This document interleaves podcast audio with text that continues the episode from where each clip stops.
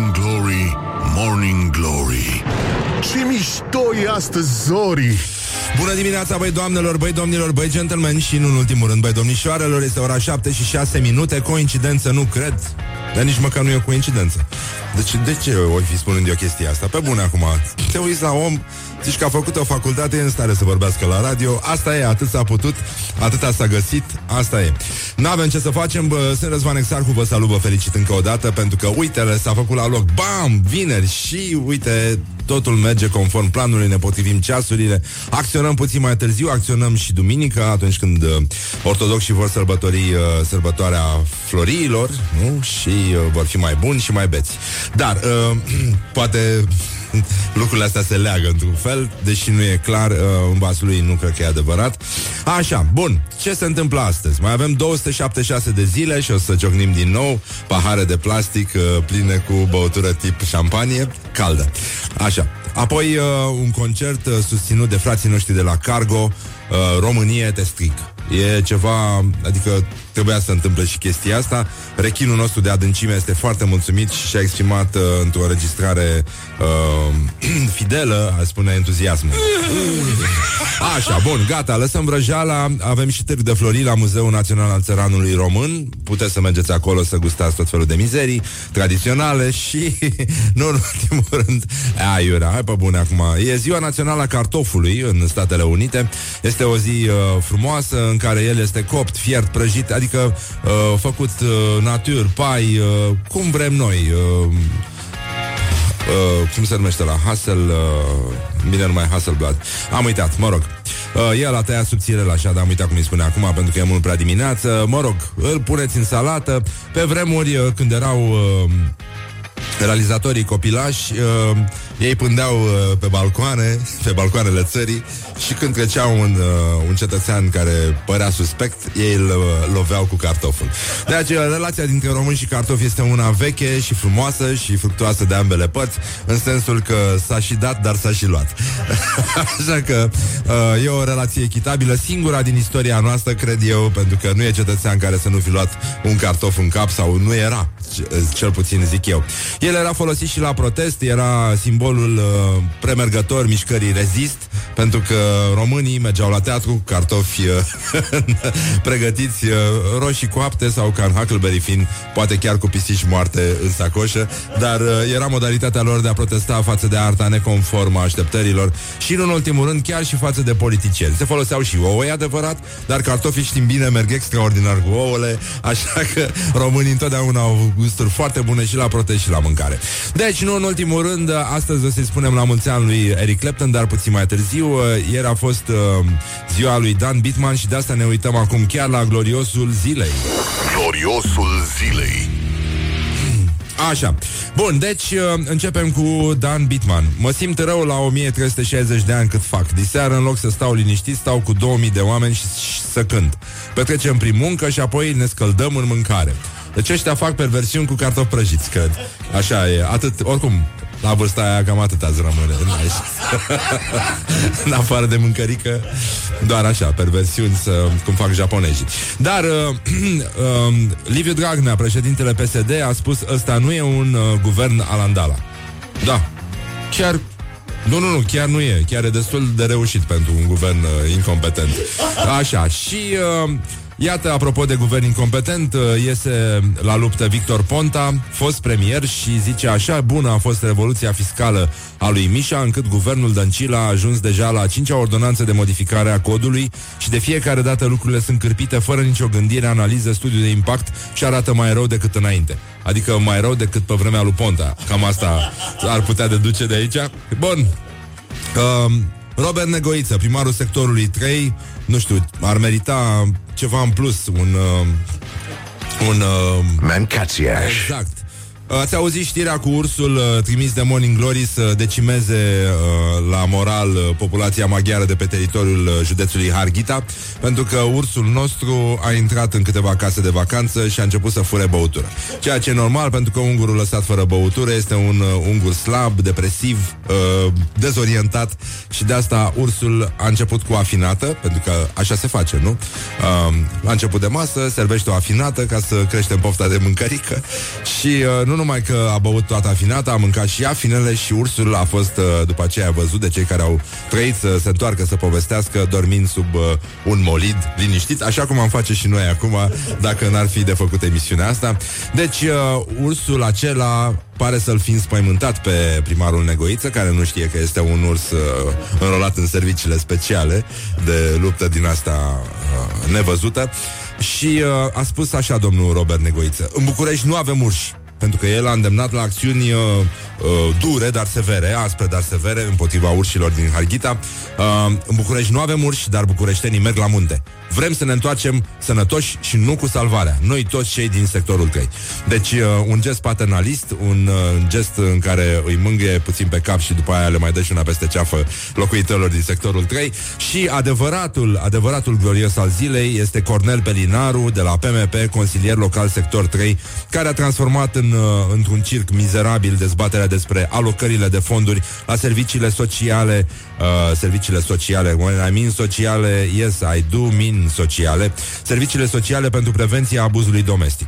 Ca de obicei, politicienii când vor să fie haioși, reușesc ușor să fie imbecili de-a dreptul și iată ce a găsit de cuvință să spună un reprezentant al poporului într-o chestiune care nu e deloc o glumă. Mă rog, acum că se fac glume cu violența domestică din județul Vaslui și se pare că până și Darth Vader ar fi interesat să meargă acolo pentru că a auzit că se face dragoste cu forța. Iată ce a spus un politician: domnule primar, am să vă rog să-mi permiteți să plec și eu acasă să-mi bat nevasta preventiv. Cu o la oase, genul ăsta. Și cred că putem să întoarcem un fake news. Da, e adevărat.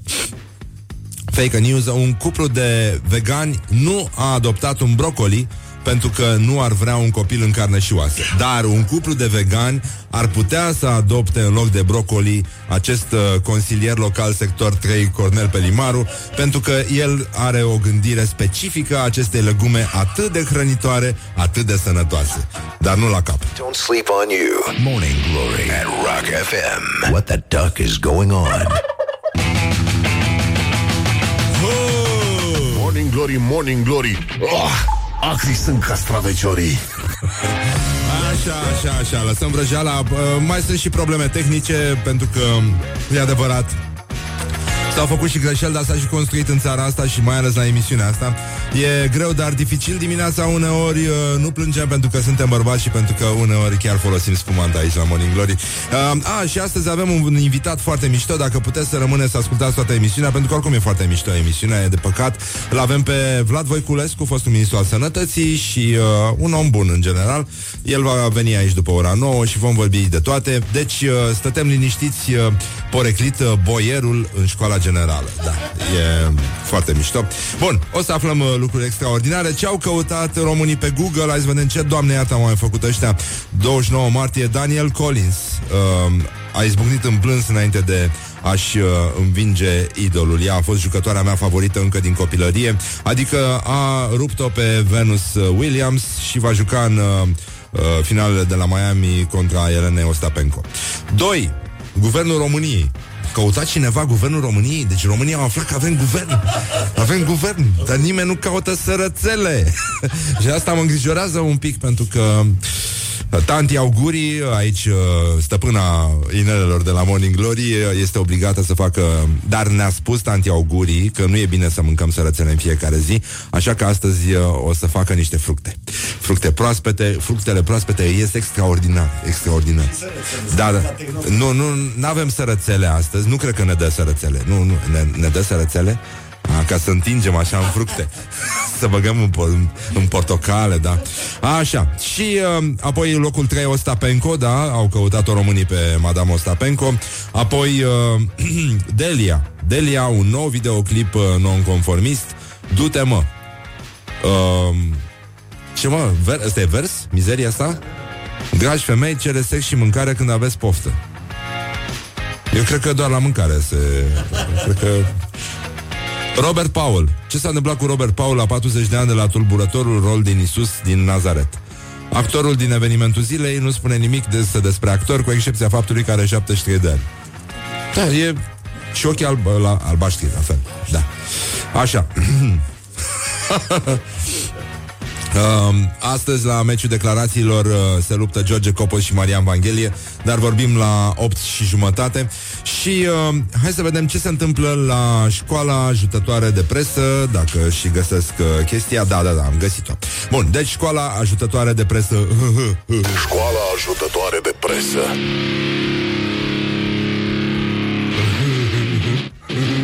Așa, la școala ajutătoare de presă lucrurile arată extraordinar.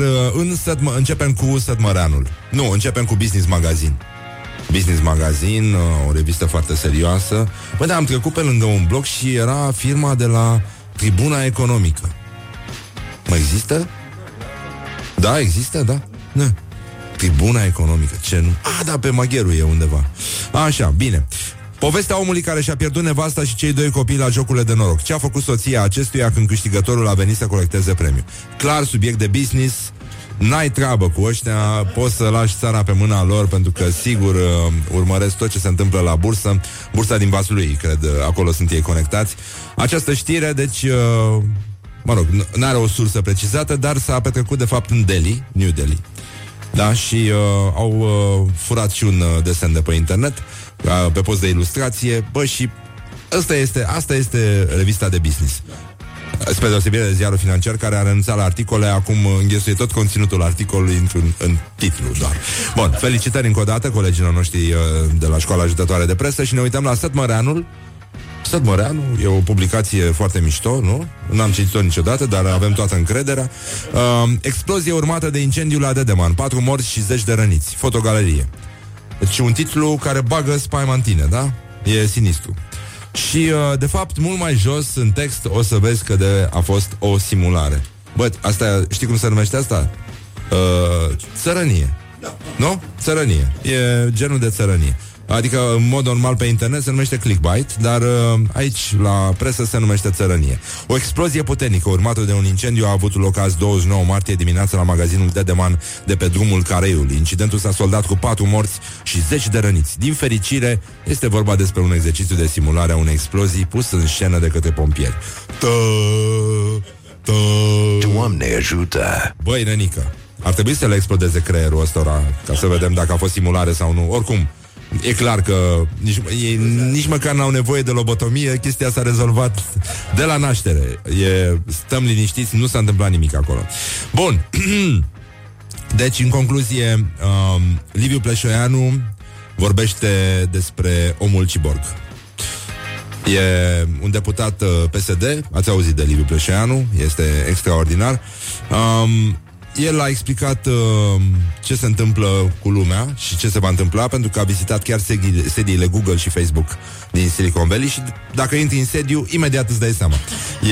E clar și consider că este de datoria mea, spune Liviu Pleșoianu, să explic ce stă în spatele acestor companii și în ce fel vor să ne construiască viitorul. Spre deosebire de PSD, care vrea să construiască trecutul la loc. Așa, Regina Dugan, cel de-al 19-lea director al DARPA, Agenția Departamentului American de Apărare, care se ocupă cu dezvoltarea de tehnologie militară avansată, a plecat în anul 2012 la Google. Acolo Regina Dugan s-a ocupat de Departamentul de Tehnologie Avansată. 2.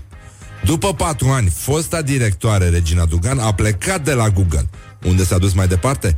La Facebook, pentru a se ocupa de tehnologie avansată. 3. Exact în perioada în care fosta directoare Dugan asta a lucrat la Google, în fine, începe muzica. Dar e la fel, oricum, știrea mergea la fel de picticoșine. Poate că e mai bine așa. Nu, mai bine vă zic eu un fake news. Deci armata americană nu a convocat 200.000 de rezerviști pentru a umple săculeți cu nisip la granița cu Mexic. Ce bine, ce bine. Și acum eu zic să încercați totuși să vă faceți ultimele poze cu lăurdă, pentru că e nenorocire, s-ar putea să treacă sezonul dacă se face cald, de astăzi vine primăvara. Sunt câte grade au anunțat? 17 grade, ceva de genul ăsta, e groaznic. Dar îmbrăcați-vă bine că nu se știe. Mai bine transpirați decât nu transpirați. Și, nu? Un om transpirat este un om care a folosit prevenția. Un om care gândește preventiv. Așa, bun, râdem ca proștii la glumele noastre proaste, sigur, e foarte adevărat. Dar, bă, nenică, faceți-vă acum poze cu leurdă, cum a spus și Răzvan Exarhu, pentru că vine în curând vremea rapiței și trebuie să ne pregătim. Și dacă nu vine vremea rapiței, vine vremea japiței, care e tot timpul în România. Doamne ajută! Morning Glory, Morning Glory, se duc sau se întorc cocorii? Așa, Morning Glory, Morning Glory, vă pupă realizatorii. Ba, mă, ce frumos e astăzi zorii. E o lumină extraordinară afară. Zici că s-a făcut dimineață. Și partea frumoasă pe care, mă rog, din fericire voi n-o prindeți, este că undeva pe la 5, poate chiar și mai devreme, poate să confirme ungurul nostru de serviciu, domnul Horia Ghibuțiu. Ghibuțiu, așa, se aud privighetorile. Da, se aud privighetorile foarte frumos. A? Ce? Sunt rațe pe Dâmbovița. Avem o viață foarte interesantă și solicitantă din punct de vedere intelectual aici. După cum vedeți, ne uităm după rațe, după privighetori. În general, da, tot ce înseamnă căldurică răducanul. Așa, bun, lăsăm vrăjeala și vedem ce mai fac România, versiunea pentru străinătate. Ce fac românii? Ce fac românii? Bun, ce fac românii de fapt? Bă, nenică, ci că niște români au fost complici ai mafioților italieni, au furat 1.000.000 de euro. Zeci de români sunt anchetați după ce ar fi furat datele bancare. Mamă, 200 de oameni au hijacuit ăștia. Tată! Deci, în ultimii 3 ani, da, știi că au lucrat frumos. Uite, mă, că se pot organiza românii, mă. Noi de ce nu reușim, mă, să facem nimic? Mai, să luăm o lecție. Știi că am avut o dată invitat, când făceam emisiunea de noapte, rondul de noapte, am avut invitat un sicilian, un băiat. L-am cunoscut, mă rog, mă ocupam de publicitate pe vremea aia. Și el reprezenta, nu știu ce, cosmetice italiene. Și am stat de vorbă cu el, nu s-a întâmplat nimica, dar am rămas așa, amici. Și era de mult timp în România, vorbea foarte bine românește. Și l-am chemat la emisiune să povestească despre Sicilia, mafia, și a zis că nu e nicio problemă, că e... toată lumea știe ce are de făcut. Dacă ai greșit, știi că o să fii pedepsit. Îi mai găsesc în stâlp pe autostradă pe câte unii care greșesc. Și cam asta e tot. Și a produs așa el a spus că el vede chestia ca pe o formă de organizare socială foarte bună, pentru că toată lumea știe de frică, gen. Știi? Cam asta era concluzia. În timp ce își exprima un rânjetamar la adresa mafiei din România. A spus că nu, așa ceva nu există, nu e nimic serios. Și că înseamnă stabilitate, domnule. Și că, da, dacă se produc accidente e pentru că te nimerești în locul nepotrivit, dar nu altfel. Da, deci, cam așa. Deci, situația era așa, atacuri phishing împotriva clienților a 2 bănci comerciale din Italia, mail-uri, da, în care spuneau că reprezintă banca la care oamenii aveau conturi și sistemul, mă rog, a fost actualizat și că trebuie să-și refacă datele contului și de aceea le dădeau un link și ei, uite, așa făceau. Deci de asta e bine când primim un mail de la cineva care nu ni se pare neapărat cunoscut. E mai bine să nu dăm click. Nu dăm click, dar ascultătorii Morning Glory sigur știu asta, pentru că ei sunt foarte buni. Și vești extraordinare. O adolescentă româncă, principala favorită la un concurs de muzică din Spania. Și, nu întâmplător, Morning Glory, Morning Glory o felicită acum pe Flori Alexandra. A uimit juriul la Vocea Spaniei Junior, da? Și... ea nu e decât de 5 ani în Spania, vorbește perfect și poate deveni o cântăreață cunoscută. Deci lucrurile merg foarte bine pentru noi. Din păcate avem vești proaste din Franța. O grupare de români care furau componente din autoturisme de lux din Franța a fost destructurată. Păcat, pentru că se muncea. S-a și muncit. Acum, dacă unora nu le-a plăcut cartea, dar le-a plăcut mecanica, de ce să nu fie lăsat să-și urmeze pasiunea? Nu? Cum i-am spus și lui Marcel Iure. Și ești talentat, e păcat să renunți acum. Urmează-ți pasiunea, nu părăsi drumul. Ai calea ta, ai șansa ta, mergi mai departe. Așa. 6 români arostați în Spania după ce au furat o sumă uriașă din automatele de bilete, din aparatele astea de cumpăra bilete prin gări, în comunitatea Asturia. Aproape 200.000 de euro. Mamă, deci e... E bine, se muncește. De scuza penibilă a unui român prins la furat de 2 ori într-o zi în Anglia, soția e însărcinată, până la urmă l-au lăsat liber, dar au zis că dacă îl mai prind o dată la furat, intră la mititica. The little one, cum se spune în Anglia. Așa, cel mai norocos român din Spania. Cel mai norocos român din Spania. Ce face cel mai norocos român din Spania? Hai să vedem dacă ghiciți. Dumitru Dumbrava vă spune ceva? Nu, nu ne spune nimic. Ăștia sunt eroi necunoscuți. Pentru că el este invidiat de bărbații în toată Spania. Se va căsători cu o celebră actriță din filmele pentru adulți, Jenny Cume. Nu știu. Da. Și, da, e producătoarea show-ului Las Castigadoras. Și ea se mărită cu Dumitru, care are o relație de 4 ani. Și iată ce a spus actrița: căsătoria este într-o săptămână, mă gândesc că o să fiu în centrul atenției și sunt foarte emoționată. De asemenea, toate pregătirile și invitațiile m-au făcut să devin stresată, dar știu că totul va fi bine. Și a dat asigurări că rochia de mireasă nu va fi albă în onoarea carierei sale. Toată lumea știe că nu am fost o sfântă, ci o fată care a pedepsit pe necredincioși. Deci era genul cu biciul în mână. Și cred că așa a învățat-o și Dumitru, nu? Dă mamă cu biciul în mine. Se jucau de-a dă în mamă cu biciul în mine.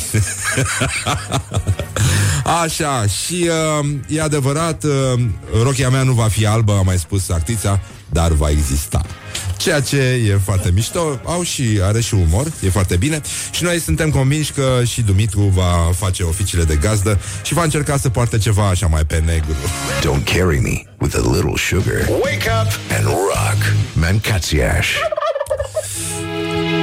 Așa, ce mai facem noi?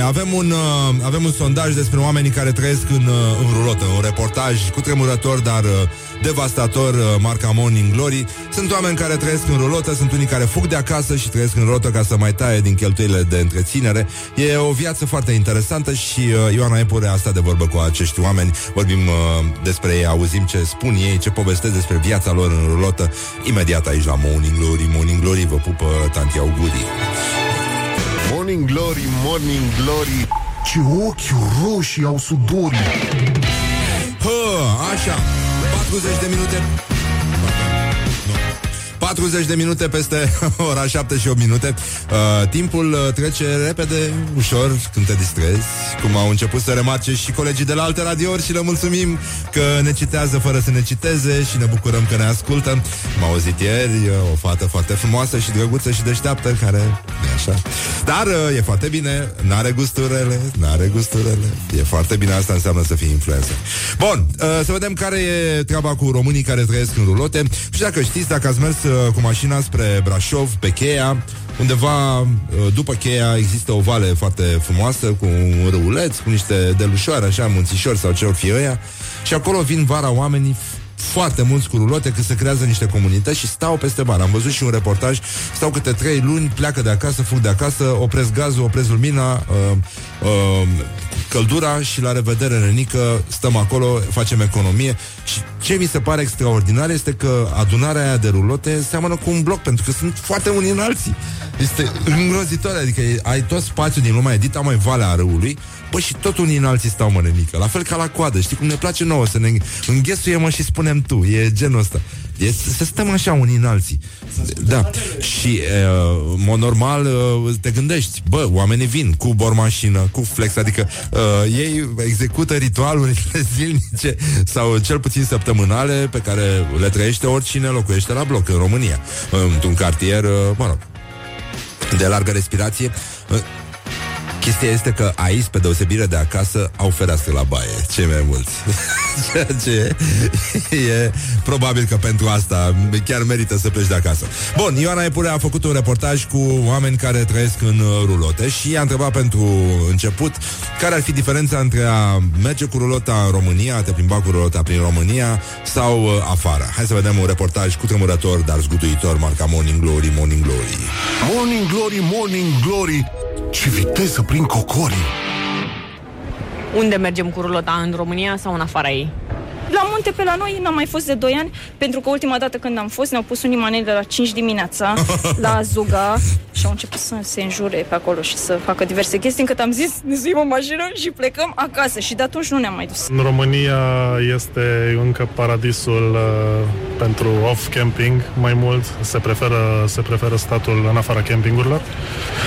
În afară este un pic mai complicat cu acest aspect, dar campingurile oferă condiții foarte bune.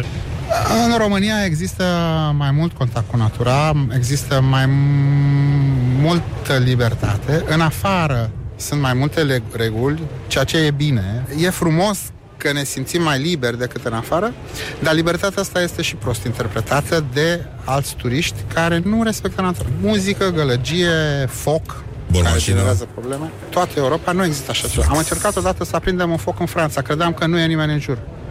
Și eram într-o pădure pe malul unui lac. Și a zis să facem o cafea. Într-un foc mic. În maxim 10 minute a apărut un paznic, care zice că dacă nu stingem focul, imediat el cheamă poliția care vine cu elicopterul. Cu durere în suflet, zic deschis că în afara țării e mai bine decât în țară. Avem peisaje de nebunești, dar nu avem condiții care să ne ajute să ne bucurăm de ele. Dacă trebuie să deversezi unul din rezervoare, te chinui cu zecile de kilometri să faci treaba asta. Dacă vrei curent, să strâmbă lumea la tine că ai curent, că ceri să le dai curent și zice că ceri să-ți dai soția să iei acasă. În Germania sunt 600 și de camping-uri, off-camping-uri și zone de... În Austria sunt 3-400, în Italia la fel, 3-400, în Spania la fel. Franța nu mai vorbim și tot așa. Morning Glory on Rock FM. Sunt probleme, dar nu ne luăm... Nu punem la inimă. Mergem mai departe. Astăzi este 30 martie, deci mai e încă foarte puțin și putem face glume proaste. Ceea ce se întâmplă de obicei, 1 aprilie pentru toți politicienii români zi de zi. Și în ultimul rând, duminică sunt floriile, o să ne spunem la mulți ani, pentru că nu, cine primește urări, Morning Glory, Morning Glory, la mulți ani, tu, dragă Flori. Și în ultimul rând, vrem să-i spunem la mulți ani astăzi lui Eric Clapton, care face o frumoasă vârstă, 70 de ani, nu? Păi, ce ușor trece timpul când te distrezi, a? 73. Păi, dar n-arată de 73, nenică. Arată de 83. Nu, am glumit. This is Morning Glory at Rock FM. What the duck is going on? Hai să vedem o piesă mișto cu Eric Clapton și B.B. King, Riding with the King. Și după asta trebuie să dăm reclame când ne... Da. Ce ne face ăștia? Wake up and rock. You are listening now to Morning Glory. Morning Glory, Morning Glory. Ce urât miros chiorii. Hey, Morning Glory, Morning Glory, ne scriu ascultătorii, 8 și 8 minute, bună dimineața, vă spunem, uite că s-a făcut la loc vineri și tanti augurii astăzi, nu a făcut sărățele, nu a făcut nimic, stă pur și simplu ca proasta și se uită așa cum se face la loc primăvara și ne bucurăm foarte mult și... Uite, ne scriu ascultătorii, Morning Glory, Morning Glory, ne trimite rime pe care noi să le transformăm în jingle-uri, Morning Glory, Morning Glory, videle și roșiorii. Și pentru că e primăvară și au început să audă privighetorii, firesc, ne scrie un alt ascultător, Morning Glory, Morning Glory, rațele, privighetorii. Și rațele și vânătorii, bineînțeles, pentru că revin și vânătorii. Duminică avem dezlegare la pește. Întrebarea e din ce se face peștele pe care o să-l mâncăm. E plină piața de scrumbie care... Nu e neapărat de Dunăre, dar e mai bine să nu știți asta, pentru că o să aveți o mare plăcere să o consumați. Nu e chiar scumbie de Dunăre. Deci aia unde scrie de Dunăre, nu e de Dunăre. Dar, Doamne ajută să ne auzim cu toții luni și să fie bine. Aveți grijă ce mâncați, pentru că e un moment foarte frumos, foarte ofertant pentru toți cei care vând diverse chestii, pentru că românii se înghesuie, nu-i așa, să respecte ritualurile astea, că na, a zis Dumnezeu că trebuie să mâncăm pește, din orice ar fi făcut, peștele noi îl mâncăm, e pește, nu? Somonul din ce pește se face? De-aia, de la pește trebuie să aibă gust de pește, că de la somon cu siguranță nu. Că nu mai e de mult somon. Bun, avem o veste extraordinară aici la Ce fac românii. Ce fac românii? Lăsăm puțin vrăjala și ne uităm la ce fac românii. Păi ce să facă românii? Românii sunt mai interesați de filme indiene decât de Centenar. A? Nu mă așteptam la filme indiene. Mă așteptam la filme turcești, dar la filme indiene nu. Dar Inci Chitana, oricum, românii de mult au avut o aplecare către Raș Capur, către toate prostiile astea. Deci, da, s-a făcut un sondaj și interesul românilor față de temele Centenar, Marea Unire, fotograful Unirii în mediul online au fost puse la punct. O nenică, deci e groaznic. Deci dacă 3 din 1000, cam asta e raportul, 3 din 1000 români, 1000 de români sunt interesați de tema Marii Uniri. Și numai 0,6 din 1000 sunt interesați de Centenarul propriu-zis, da? Deci nici măcar un român nu este interesat. E așa, românul când e, poate când e beat sau cine știe, zicea, dar ce o vei cu Centenarul? Cine? Cine am făptuit Marea Unire? Și așa mai departe. Bun, trecem la cuplurile care ți arată că poți să-ți găsești dragostea pe Tinder. E un articol în Vice.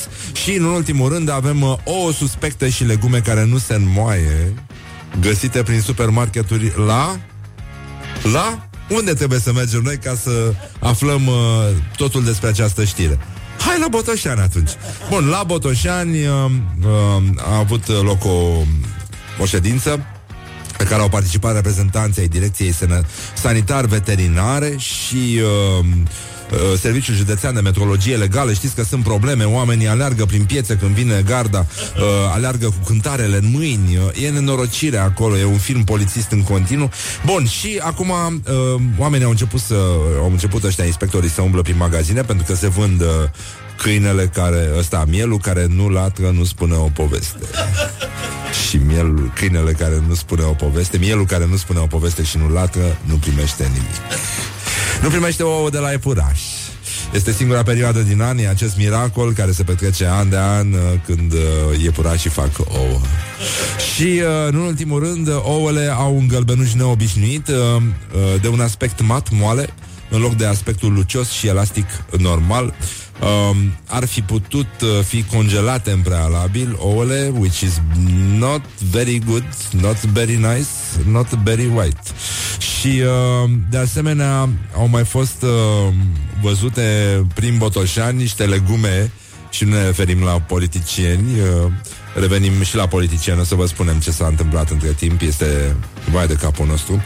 Așa, e vorba de legume de seră vândute în supermarketuri, având o calitate discutabilă: ardeul gras și dovlecelul tip zucchini, care nu se înmoaie la fierbere. Deci noi oricum am fost un neam de dai, sunt legume dacice. Oricât ai fi fiert un dac, el tot ațos rămânea. Tare. Așa, deci, apropo de ațos și tare și de legume, aș vrea să vă dau un citat, două citate de fapt, unul din Robert Negoiță și unul din Cornel Pelinaru de la PMP. Acum, Robert Negoiță, după cum știți, are mare grijă de cetățenii care locuiesc în sectorul 3, al cărui primar și este, și îngrijorat de situația din Harghita, unde un urs trimis de Morning Glory undercover a atacat afinata, a mâncat afinele și a fost găsit dormind.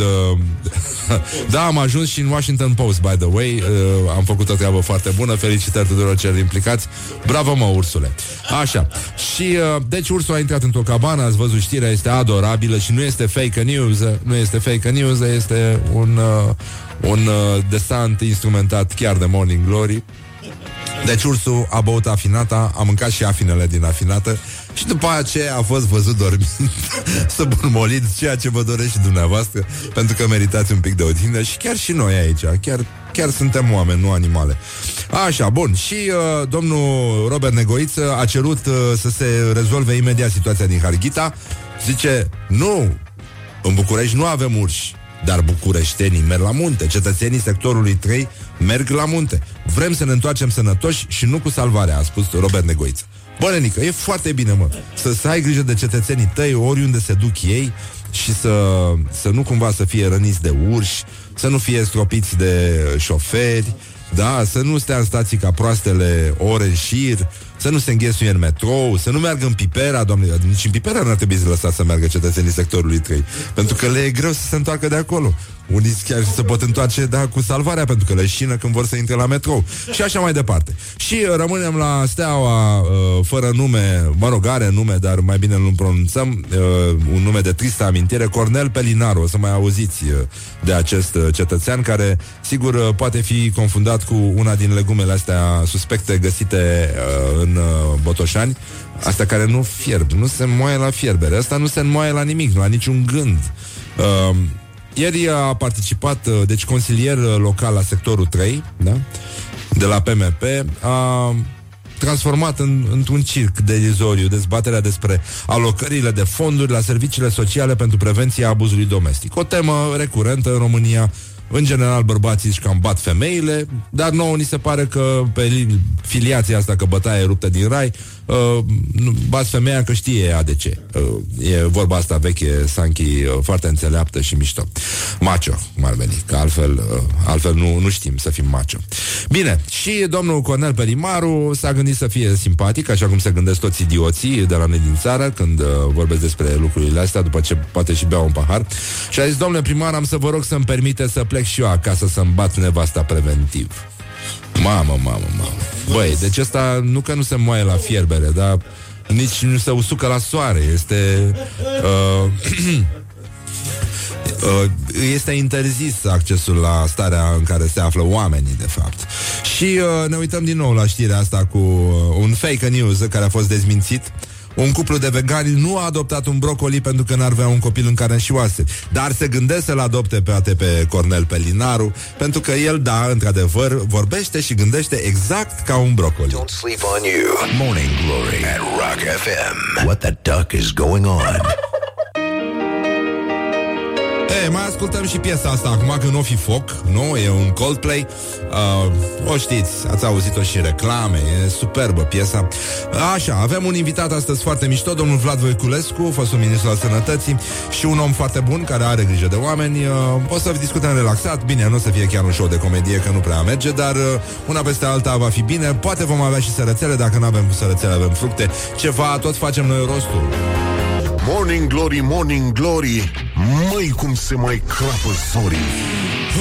Bonjurică, 20 de minute peste ora 8 și 8 minute. Bună dimineața, băi doamnelor, băi domnilor, băi gentlemen și în ultimul rând băi domnișoarelor, pentru cei care au deschis mai târziu astea, ce or fi ele, tranzistoarele. Ce se întâmplă, mă? Nu se mai aude. What the duck is going on? Nu se mai aude bine? Nu se mai aude. Se aude bine, mă, sau nu se aude bine? S-a stricat căștile? Ia vezi tu, vrăbiuță mică. Se aude perfect, dar acum... Așa. Bun, mersi. Bun, deci să nu credeți că... Bă, mi s-au stricat căștile, mie. E incredibil ce se întâmplă, da. Nu mai aud bine. Da, nu știu, lasă-le așa. Dă-le în Doamne, iartă. Așa. Mai dă-le dracu de bani. Bun, deci să nu credeți că doamna Firea este vinovată pentru tot ce se întâmplă urât în București.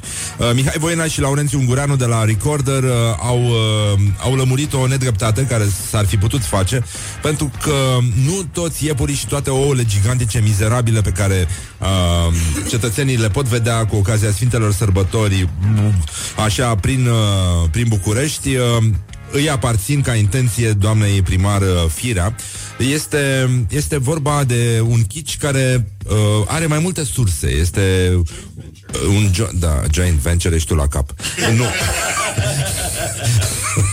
Așa, între o vrăbiuță și un bețiv nenorocit. Așa, bun. Hai, Doamne ajută, vă spunem bună dimineața, mulțumim Vinoteca mea, pentru că, uite, de bine de rău, emisiunea are un caracter ascensional de la bulele astea, care întotdeauna merg de cât în sus, cum ar spune un politician.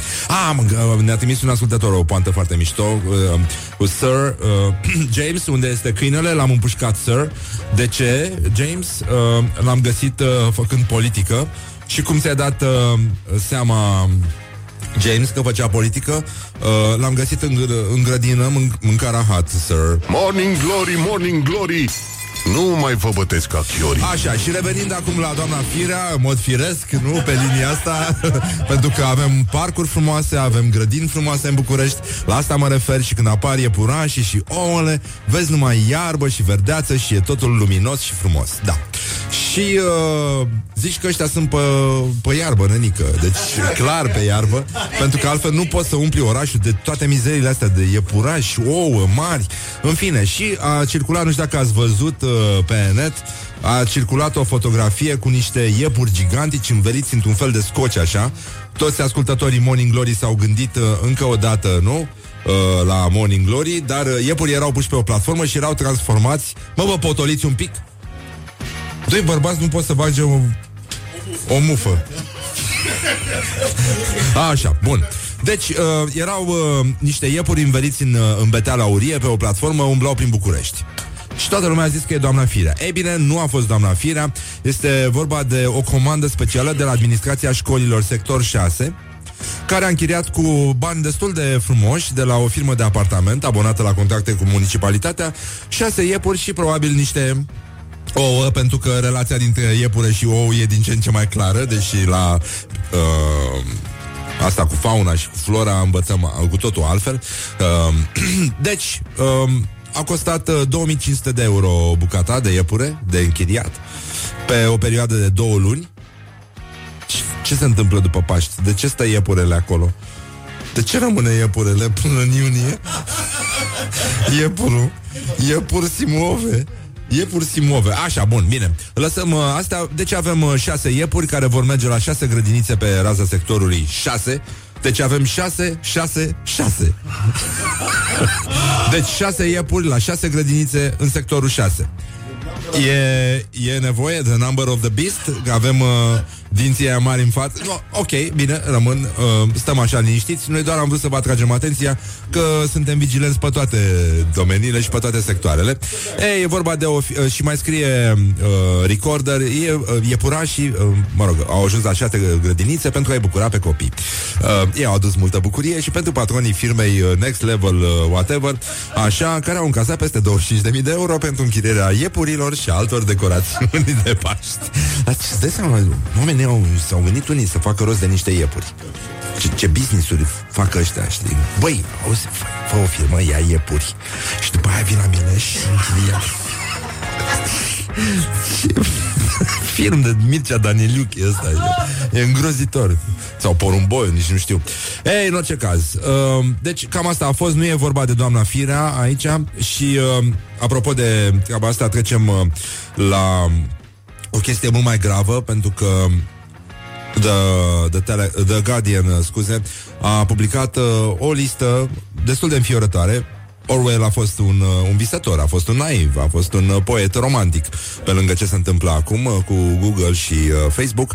Deci, iată datele pe care Google și Facebook le au despre tine. Vreți să facem o trecere în revistă? Acum că e dimineață, suntem pe minte limpede, hai să vedem ce se întâmplă. Deci Google știe unde ai fost, știe tot ce ai căutat și ai șters, ți-a făcut un profil de publicitate, știe toate aplicațiile pe care le folosești. O să vedeți asta și pe pagina noastră de Facebook foarte curând. Google are tot istoricul tău de pe YouTube. Datele pe care le are Google despre tine pot umple milioane de documente Word. Superb. De asemenea, Facebook, prietenul tău cel mai bun. Acolo unde pui acum poze cu leurte și în curând ai să pui poze cu rapiță. Bă, dar nimeni nu face poze în urzici. Nu știu dacă ați observat chestia asta. Zici că e bine așa? Fără urzici? Da, deci Facebook are de asemenea tone de documente. Lumea a fost uluită să vadă că de fapt au zis că au șters niște chestii, dar de fapt nu le-au șters. A uitat robotul. A, domnule, că și robotul e om. Cred că au angajat un robot din ăsta românesc. Și Facebook știe tot despre tine și ține minte sticăre, locuri în care te-ai logat, îți pot accesa microfonul și camera. Google știe de asemenea la ce evenimente ai fost și când. Asta cu tipii care dau tot timpul check-in. Băi, ce băieți deștepți sunt aia care își pun poze cu copiii pe Facebook tot timpul și spun și unde stau și tot ce se întâmplă. Da, foarte deștepți părinții. De ce nu ne interzice nimeni tâmpiților să facă totuși copii și după aia să-i pună pe Facebook? Pentru că, știi, adică e ca o invitație deschisă pentru toți șelerații care există pe lumea asta. Dar nu se gândește nimeni la asta. Nu mai putem să trăim, nu? Dacă avem copii și nu-l punem pe Facebook de 1000 de ori pe zi și nu spunem nici unde e, nici unde merge, între ce distanțe se deplasează, între ce puncte se deplasează zilnic, parcă nu simți că viața e frumoasă și că nu merită trăită. A, da, și Google are toate datele pe care le-ai șters. Asta în cazul în care nu-ți trebuie, știi? Pentru că lor le trebuie. Și mai ales are toate mail-urile tale. Sau cum ar spune botarul Danila, are toate mail-urile tale. Sau cum spun cetățenii din Sălaș care acum sunt răciți, are toate mail-urile tale. Dar ce nu știe Google? Și s-au întrebat ieri sau zilele astea toți ascultătorii Morning Glory când au văzut iepurașii aia înveliți în beteală. Ce nu știe Google și noi știm aici la Morning Glory este de ce se învelește hamsterul în scoci. Morning Glory. Ia! Wake up and rock. Ia. On Rock FM. Ia zi tu. Și o piesă foarte frumoasă pe care nu vreau să o traduc, de la formația Sărut, Lick It Up. Dar nu o traduc.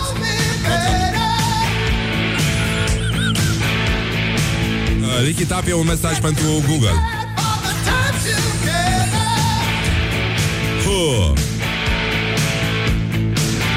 Morning Glory, Morning Glory, tu o mai iubești pe Flori? Așa, Morning Glory, Morning Glory, vă pupă tantia Augurii, care astăzi nu a mai făcut sărățele, urmează să facă niște fructe foarte bune. Lui tantii Augurii îi ies portocalele și bananele. Ceva de speriat, e foarte, foarte bun. Așa, bun, deci lăsăm gluma la o parte. Există cetățeni care merg cu rulota prin România și nu numai. Și Morning Glory a întrebat de ce nu e mersul cu rulota popular în România. Și, în general, de ce nu sunt șose... Nu, asta nu, n-are de ce să-i întrebe, pentru că știm de ce nu. Până și președintele Iohannis a spus ieri că, da, e ca și cum mai merge pe arătură tot timpul. Dar asta e valabil pentru foarte mulți politicieni. Oricum, ei sunt pe arătură și nu pe șosele. Și atunci, hai să vedem de ce nu este mersul cu rulota popular în România. Sunt foarte mulți cetățeni, până și prietenii emisiunii Elena Stancu și... Stanciu, pardon. Și Cosmin... Stanciu. Stancu. Ah, Stanciu ea e altă. Ea lui Brad. Așa, Brăduț. Așa, Elena Stancu și Cosmin Bumbuț au trăit în rulotă. Am înțeles că au exprimat mulțumiri și recunoștință pe oriunde au fost pentru Morning Glory, care le-a dat spuma în dimineață. Au zis că au fost foarte mulțumiți. Asta înseamnă, ascult Morning Glory și sunt foarte mulțumit. Foarte mulțumit.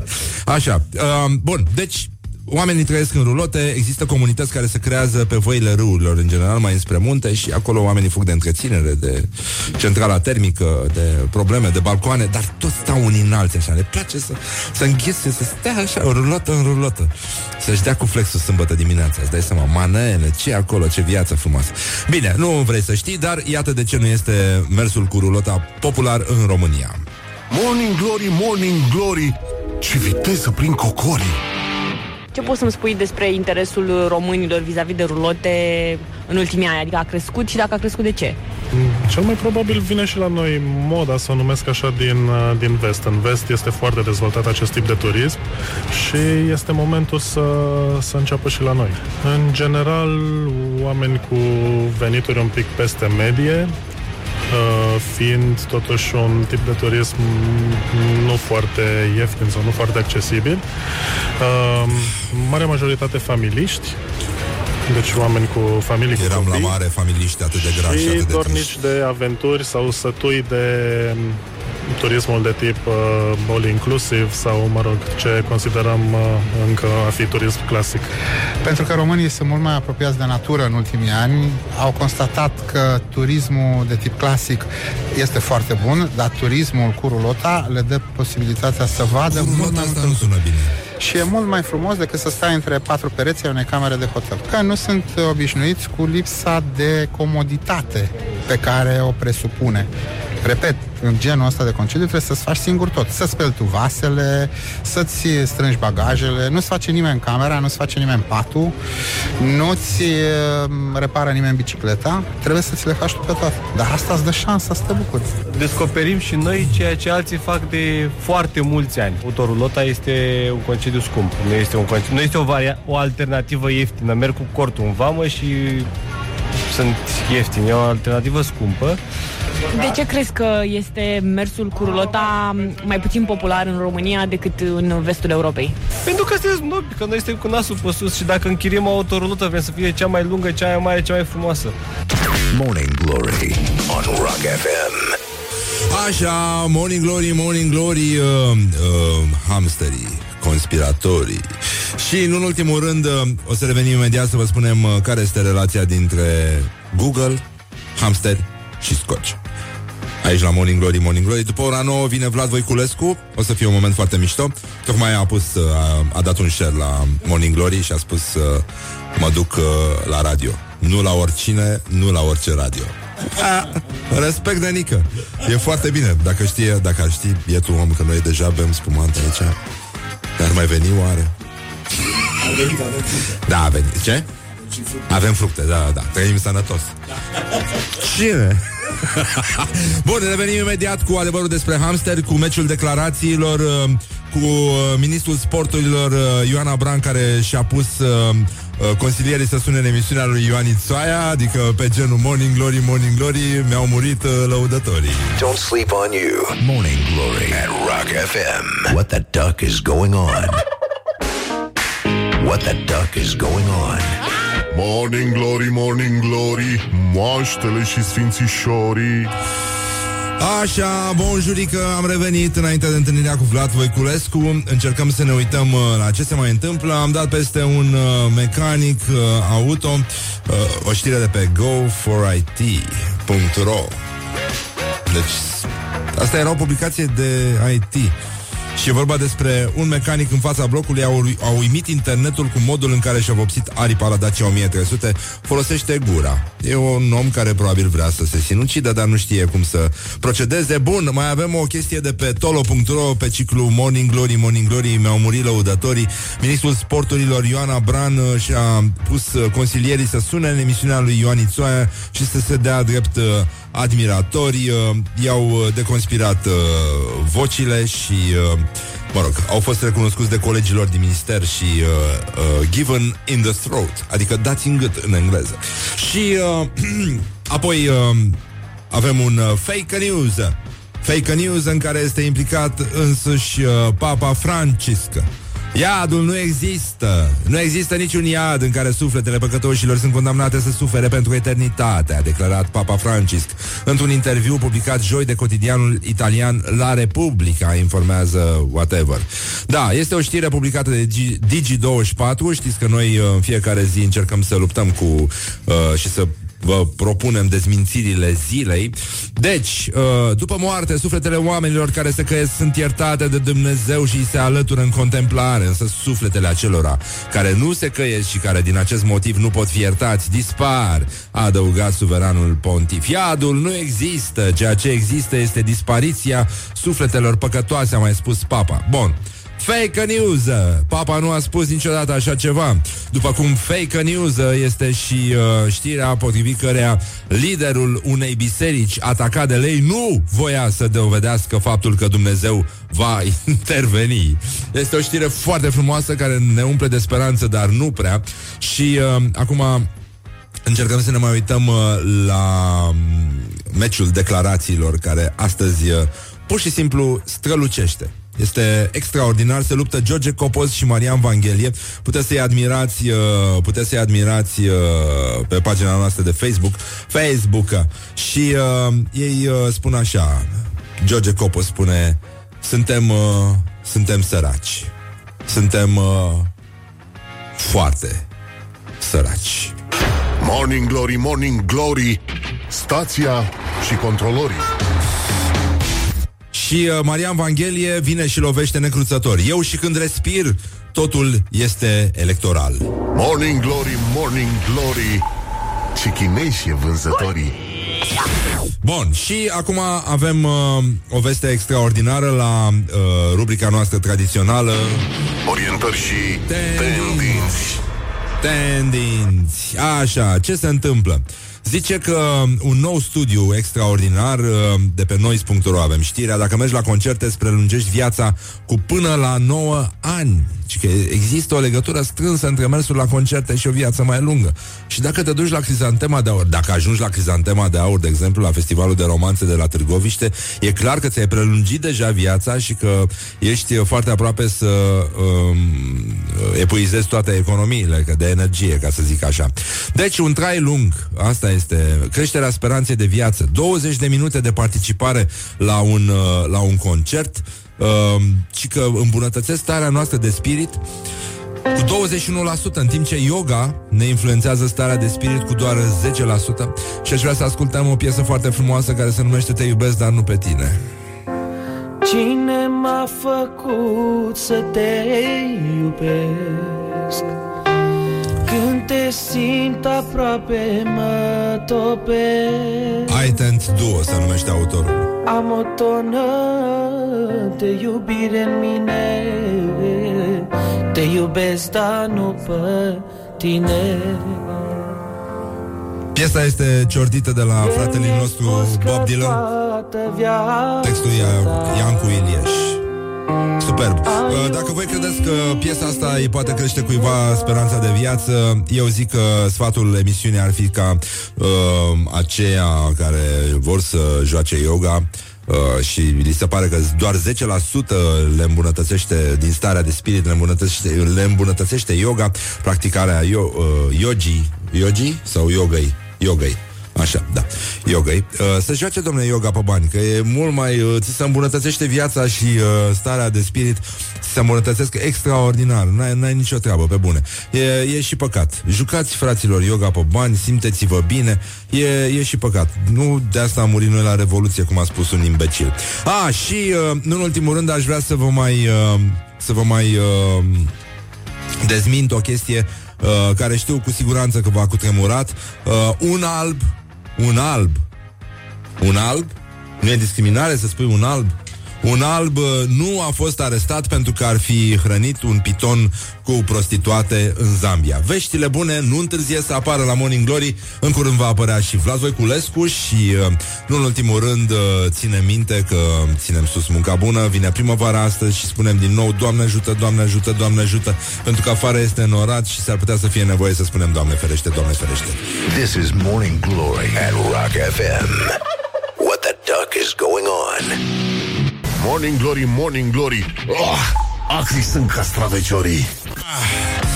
Bonjurică, bonjurică, bună dimineața, băi doamnelor, băi domnilor, băi gentlemen și, în ultimul rând, băi domnișoarelor. Este Morning Glory, Morning Glory.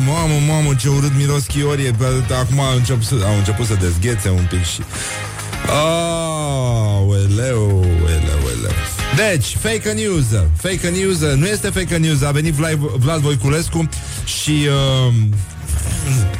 Da, exact asta simt eu la adresa producătorului nostru, uneori. Așa, și hai să mai ascultăm o chestie cu acest cuvânt care sună foarte mișto, cu rulota. Da, de ce rulota... De ce rulota? De ce aleg oamenii rulote? Pentru că sunt oameni care merg cu rulote prin țară.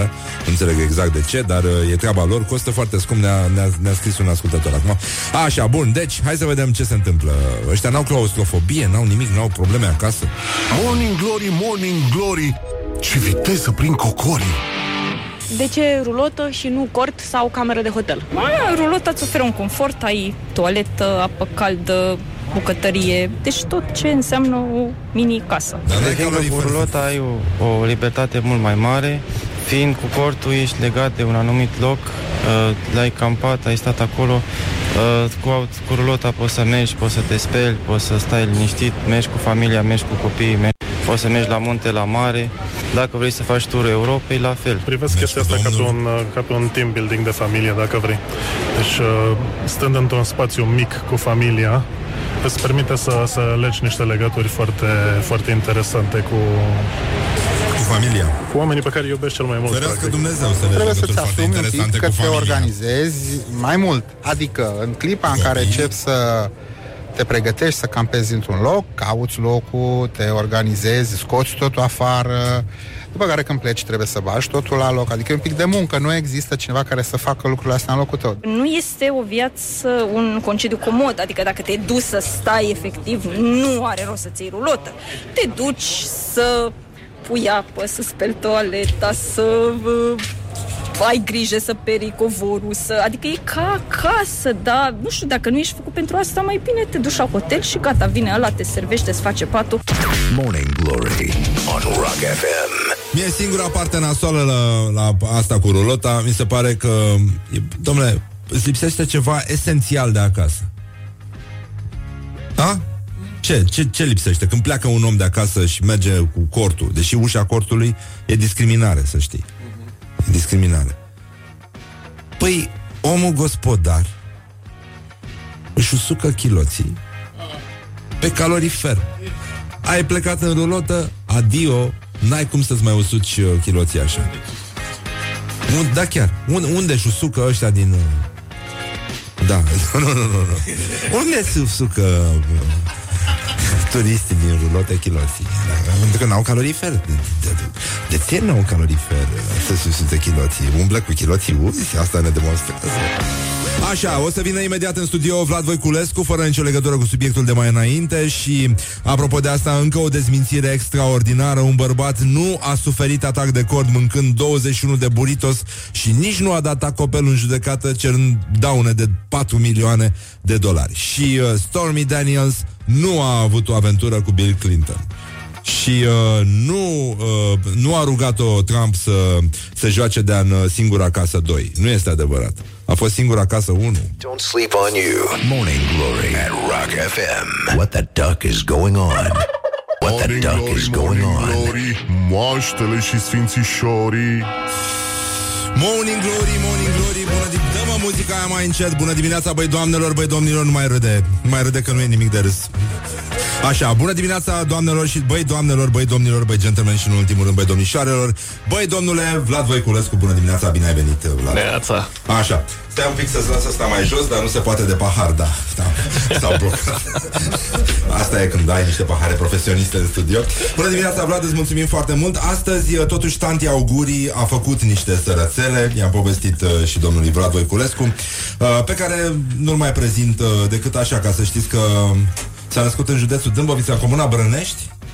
Eu zic invers, comuna Brănești, județul Dâmbovița. Așa, da, corect, da. Voiculescu Vlad, gen, da? Așa. Da. Așa, mama învățătoare, tatăl profesor de sport. Ai plecat la 18 ani în Viena, cum spun frații noștri din Cluj, adevărata noastră capitală. Da. Sau, spunea un domn rom de pe lângă Sibiu, zice, la noi, la Viena. Super! Așa, ai făcut licență, master, University of Economics și Business Administration. A fost greu. Ei, dar simplu poate orice fraier, nu? Cum ar veni? Și după aia ai început să lucrezi la un laborator de informatică. În mod ciudat, n-ai vândut în gară. Nu, dar am visat atunci să fac un AS soft mai mic. Ah. A fost bună asta. Așa. Și după aia ai lucrat și într-o sală de concerte. Ce era asta? E foarte frumos. Pare așa un CV exemplar, nu? Mai întâi laborator de informatică, apoi sală de concerte. De fapt, la laboratorul de informatică eram un biet tutor pentru studenți, adică învățam cum să scrie mail-uri și cum să deschidă un Excel și un Word. Aha. Iar era un job de studenție cu care îmi câștigam cei 5-6 euro pe zi de care aveam nevoie. Iar la sala de concerte eu sunt total afon.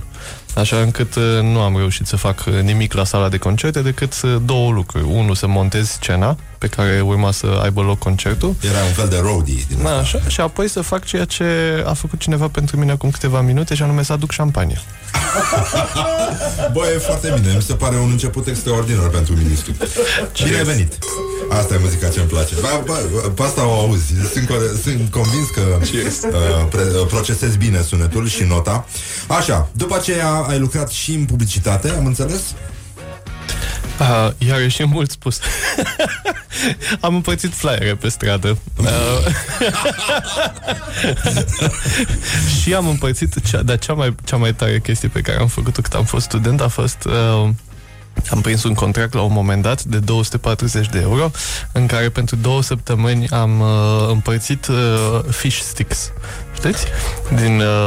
Se chema Coraia, e un produs francezesc și am împărțit un produs din pește pe care l-am împărțit, mostre din acest produs am împărțit pe stradă și frumusețea era că îmi rămânea foarte mult, așa că încât am avut vreo 2 săptămâni în care am mâncat doar pește și m-am bucurat foarte tare de asta. Deci ai avut un conținut crescut de pește în organism. Poate exact. Că încă mai elimini peștele pe care l-ai asimilat la 18 ani sau 19 ani sau chiar și mai târziu. După aceea, în anul 3 de facultate te-ai angajat în sistemul bancar, chestie care a dus încet către momentul în care a ajuns ministrul al sănătății. Da, în mod natural, nu?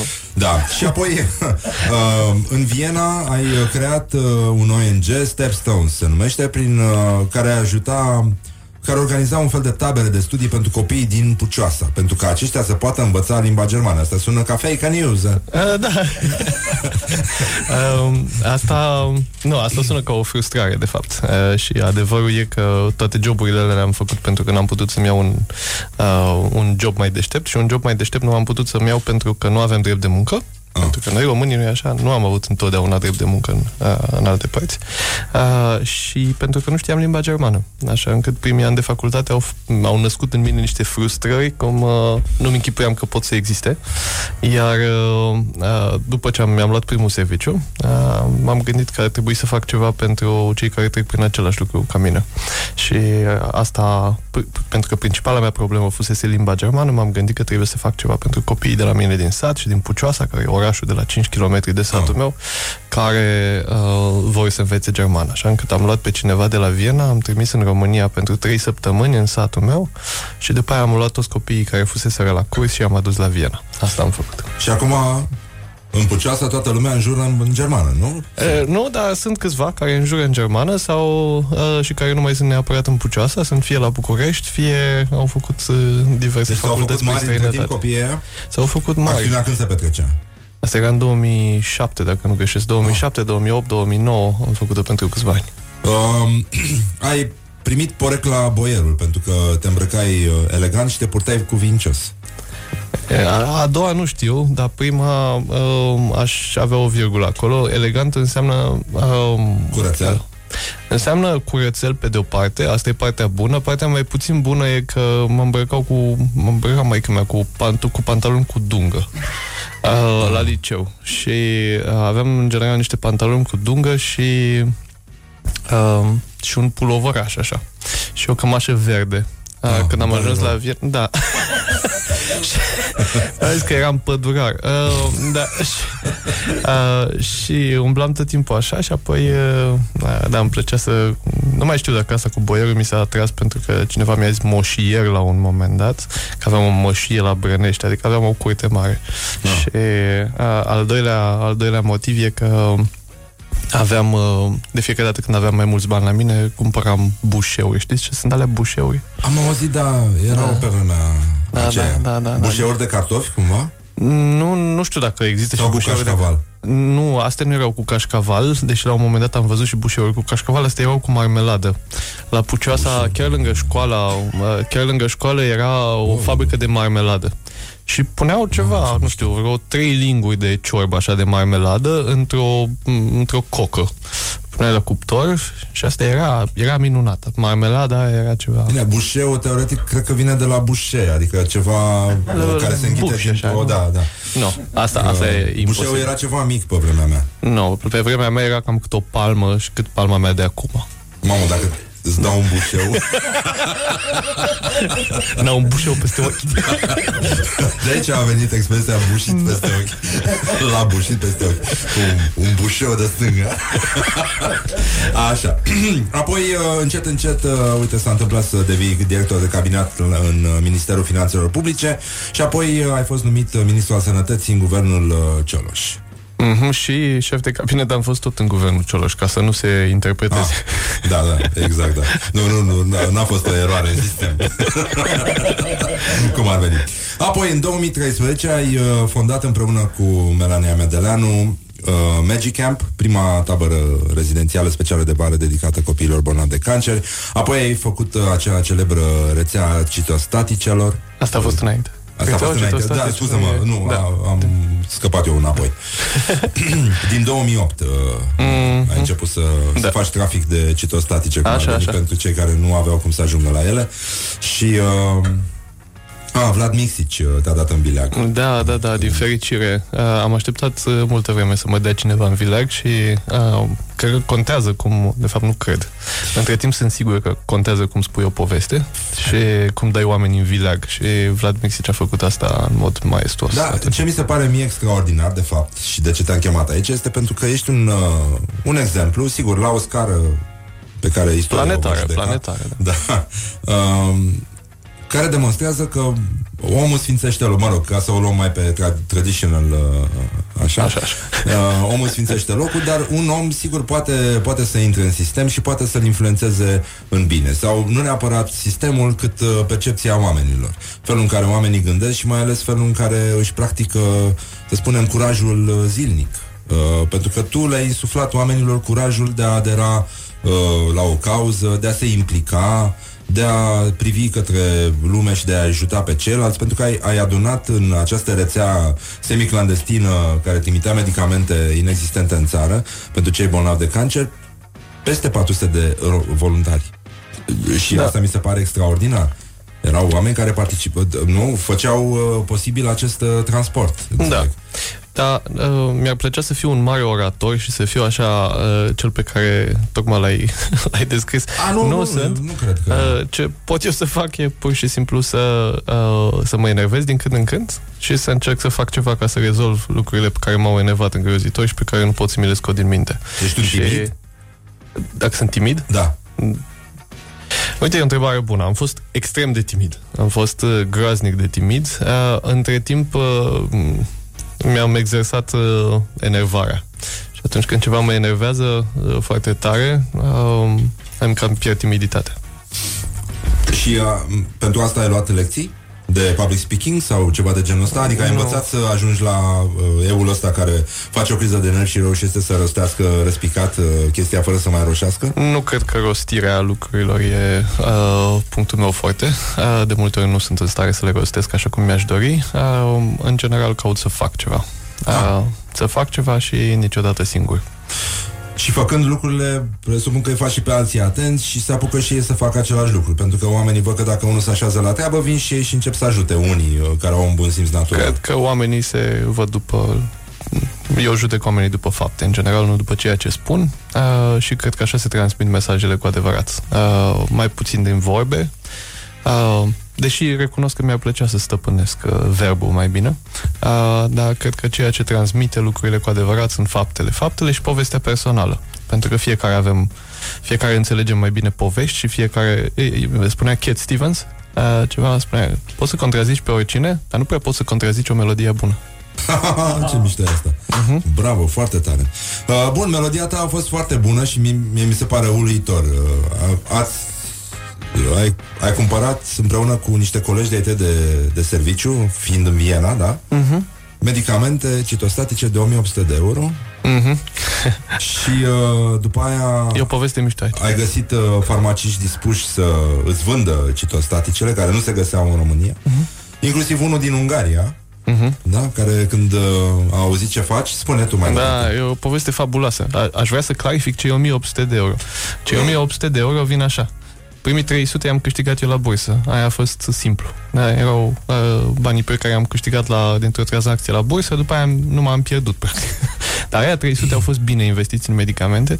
După care era un olandez care vrea să facă o donație și l-a întrebat pe unul din membrii board-ului de la Volksbank, lucram atunci, un domn înalt din Germania,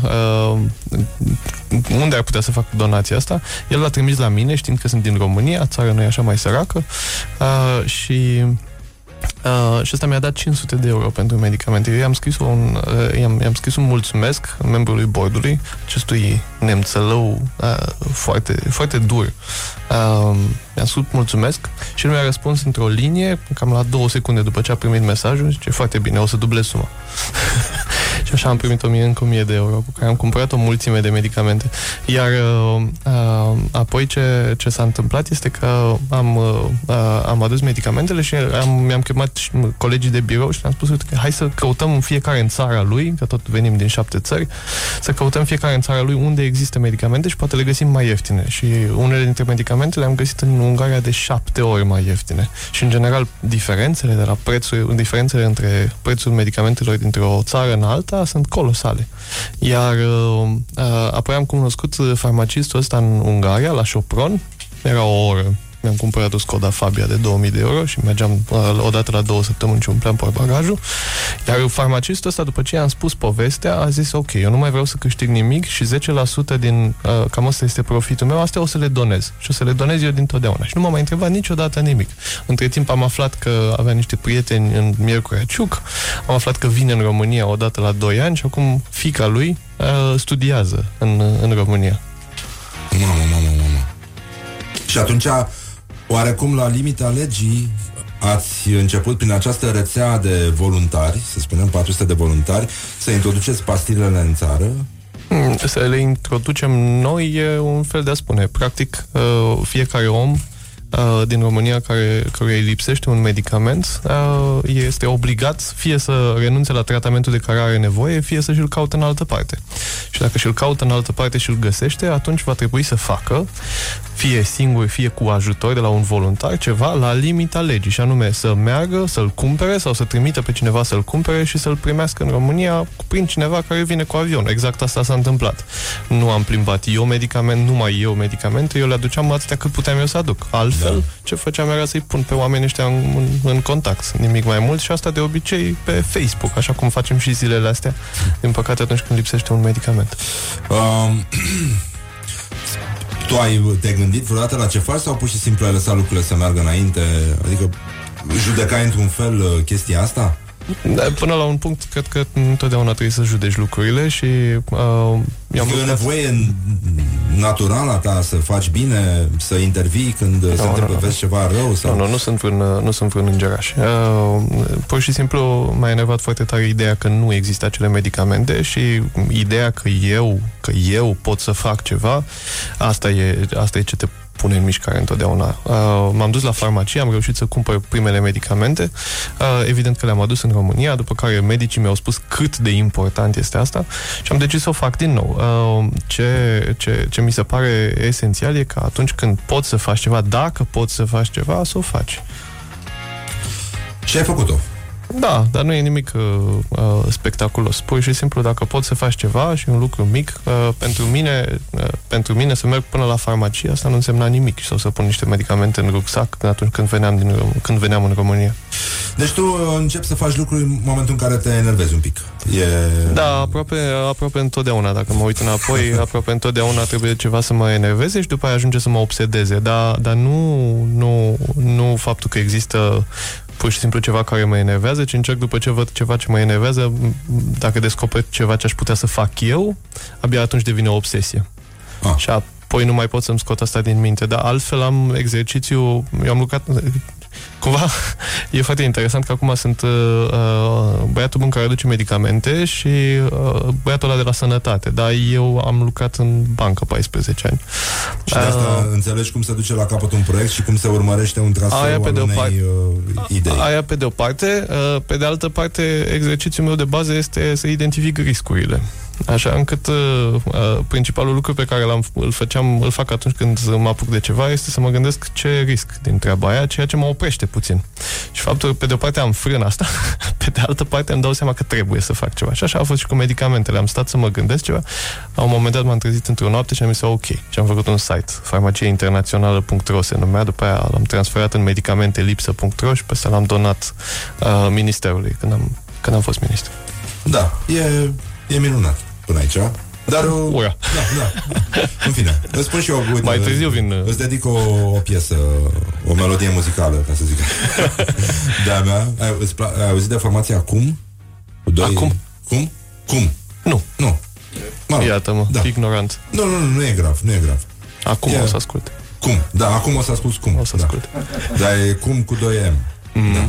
Și o piesă care se numește Angel Clowns. După aia un pic de publicitate și revenim cu Vlad Voiculescu aici la Morning Glory. Morning Glory. This is Morning Glory at Rock FM. What the duck is going on? Așa, suntem la Morning Glory, Morning Glory. Și acum mi-a trimis Eugen Nuțescu de la Cum un mesaj pe Facebook. A zis, băi, eu vreau să-l ascult pe Vlad Voiculescu, nu pe mine. Lasă că merge și așa. Nu, asta e România, atât s-a putut. Revenim imediat la Morning Glory cu Vlad Voiculescu. Până atunci vă pup pe ceacre. Morning Glory, Morning Glory, acri sunt castraveciorii. Și am revenit în studiourile Morning Glory, Morning Glory, acri sunt castraveciorii și am făcut-o de 5 ori, nu în ultimul rând. Ce s-a întâmplat? De ce te uiți așa la mine? Ia, cum zici tu? Așa. Așa, bun. Vlad Voiculescu este în studiourile Morning Glory, Morning Glory. Deocamdată ne simtem bine și cum îi place lui Vlad rima, Morning Glory, Morning Glory, cât trăiesc nemuritorii. Așa. Bun, Vlad Voiculescu e un amestec foarte ciudat de timid și supererou care face lucrurile după ce se enervează, știi? Asta e specific. În copilărie erai un timid. Groaznic. Și în liceu? Groaznic. Mai puțin groaznic. Mai puțin groaznic de timid, da. De la cămașa aia verde, nu? De la cămașa aia verde, dar am avut în general pentru timizie, prima dată când devin mai puțin timizi. Asta e o experiență extraordinară. Pentru mine experiența asta a fost odată pe 15 octombrie de ziua Monicăi, iubita mea din liceu, când am avut curaj să o sun. Wow, deci ai sunat-o. Și am spus la mulți ani. Pa. Cum spun frații noștri unguri, Monica este ca să îl suni.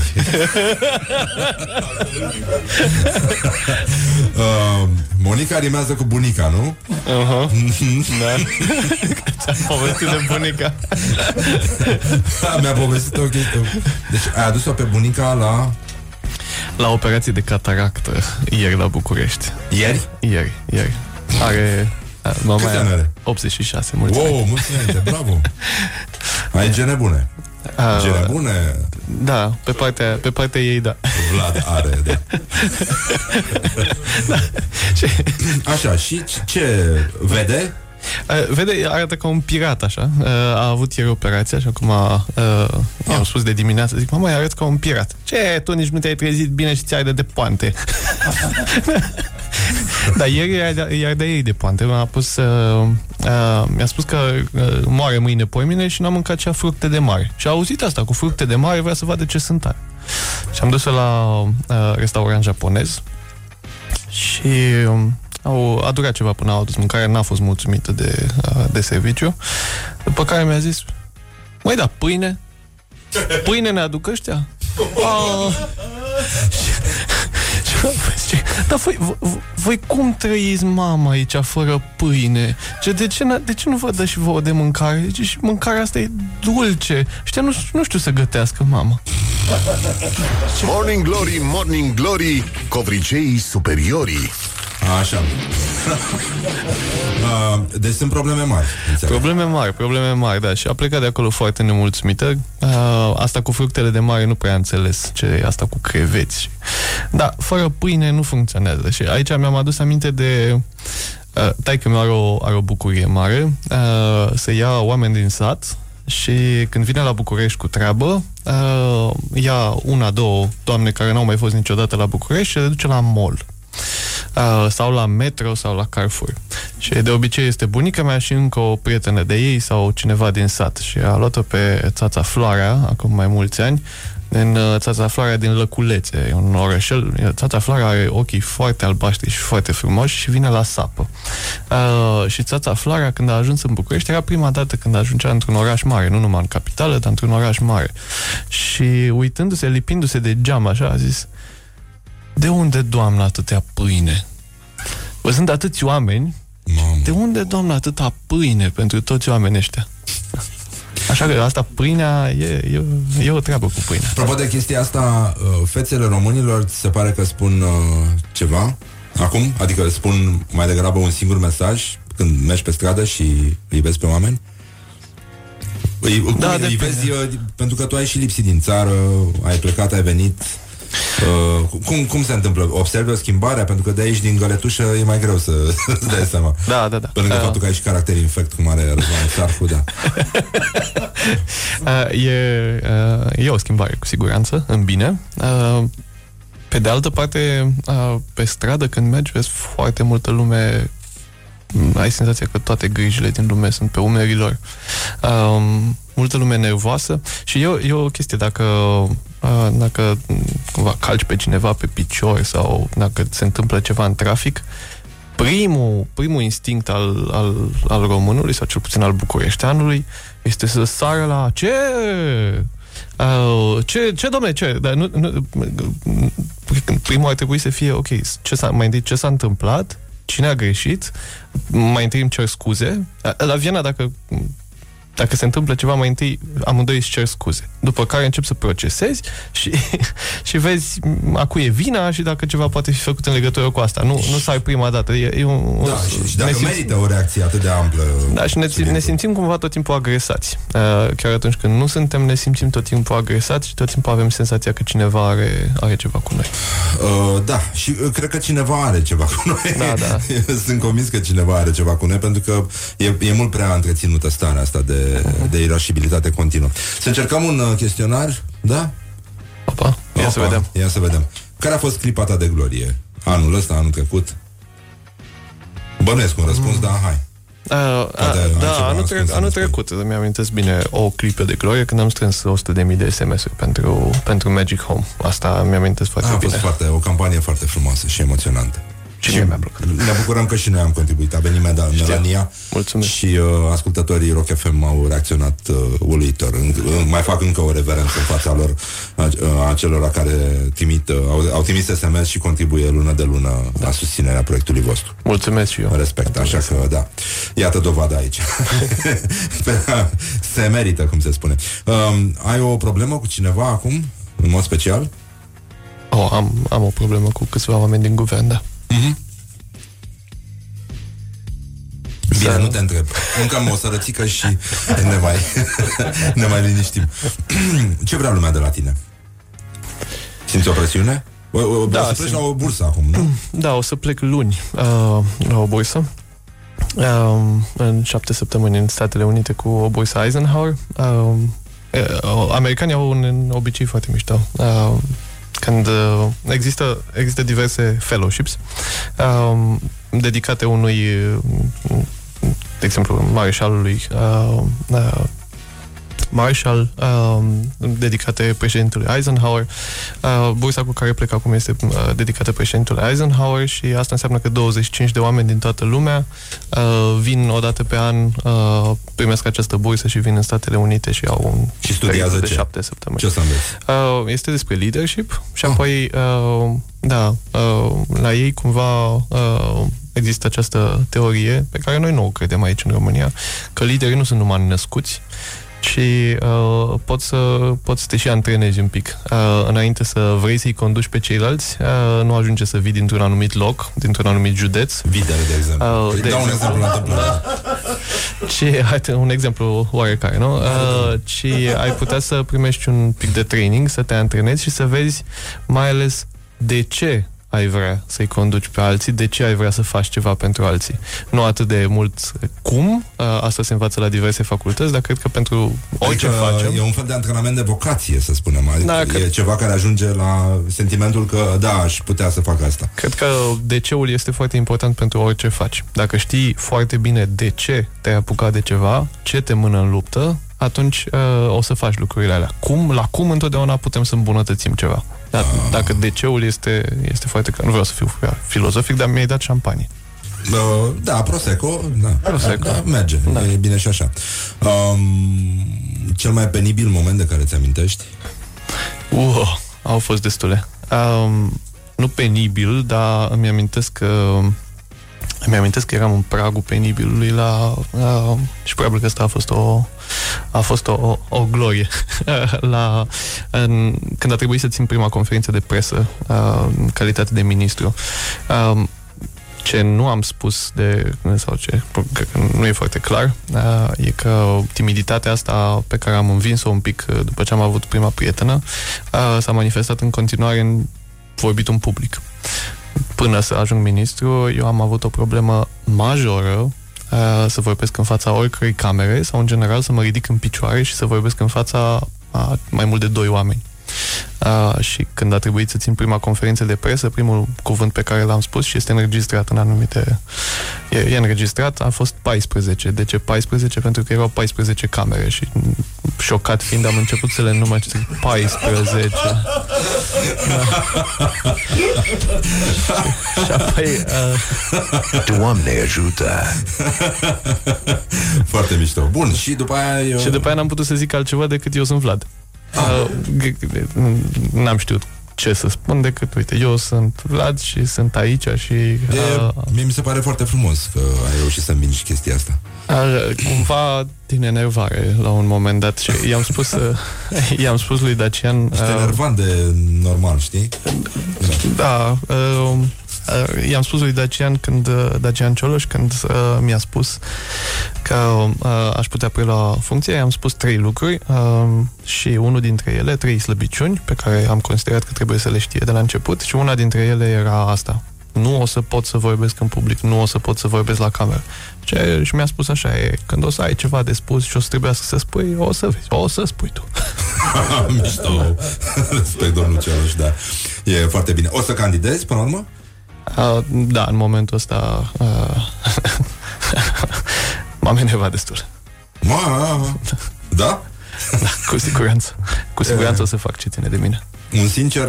Doamne ajută! Un sincer Doamne ajută! Cuvântul sau expresia care te enervează la culme? Nu se vrea. Nu se poate. Nu se dorește să se vrea. Nu se dorește să se vrea sau... Ce se vrea. Deci asta cu se e... am văzut reflexiv, care da, nu ține de reflexie. Da. Am văzut-o la o doamnă din mediul privat, nu o să spun de unde, în una dintre primele mele delegații în România, deci lucram la holding în Viena, în care mi s-a spus noi o să facem, dar să știm și noi ce se vrea, ce se dorește, ce se... Zic, da, dumneavoastră ce considerați că ar trebui să faceți? Cam care este misiunea? Și am avut experiența asta apoi și la Ministerul Finanțelor Publice și la Ministerul Sănătății.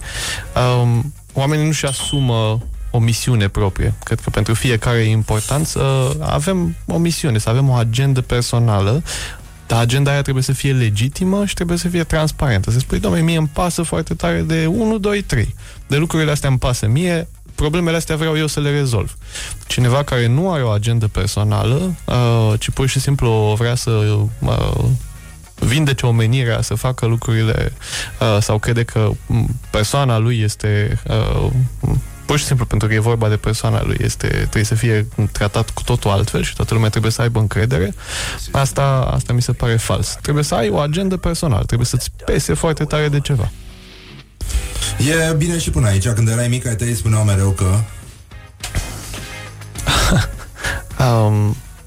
Care ar trebui să vin mai repede la masă. Asta cu masă a fost o problemă întotdeauna. Și eu spuneam imediat. Maică mi-a zicea, ce imediat? Deci știu eu ce înseamnă la tine imediat, da. Și mi-aruncam șosetele sub pat. Ai un tic verbal? Cred că da. Melania îmi spune tot timpul, spun de pildă des și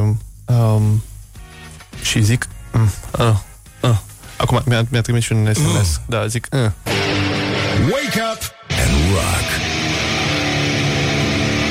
You are listening now to more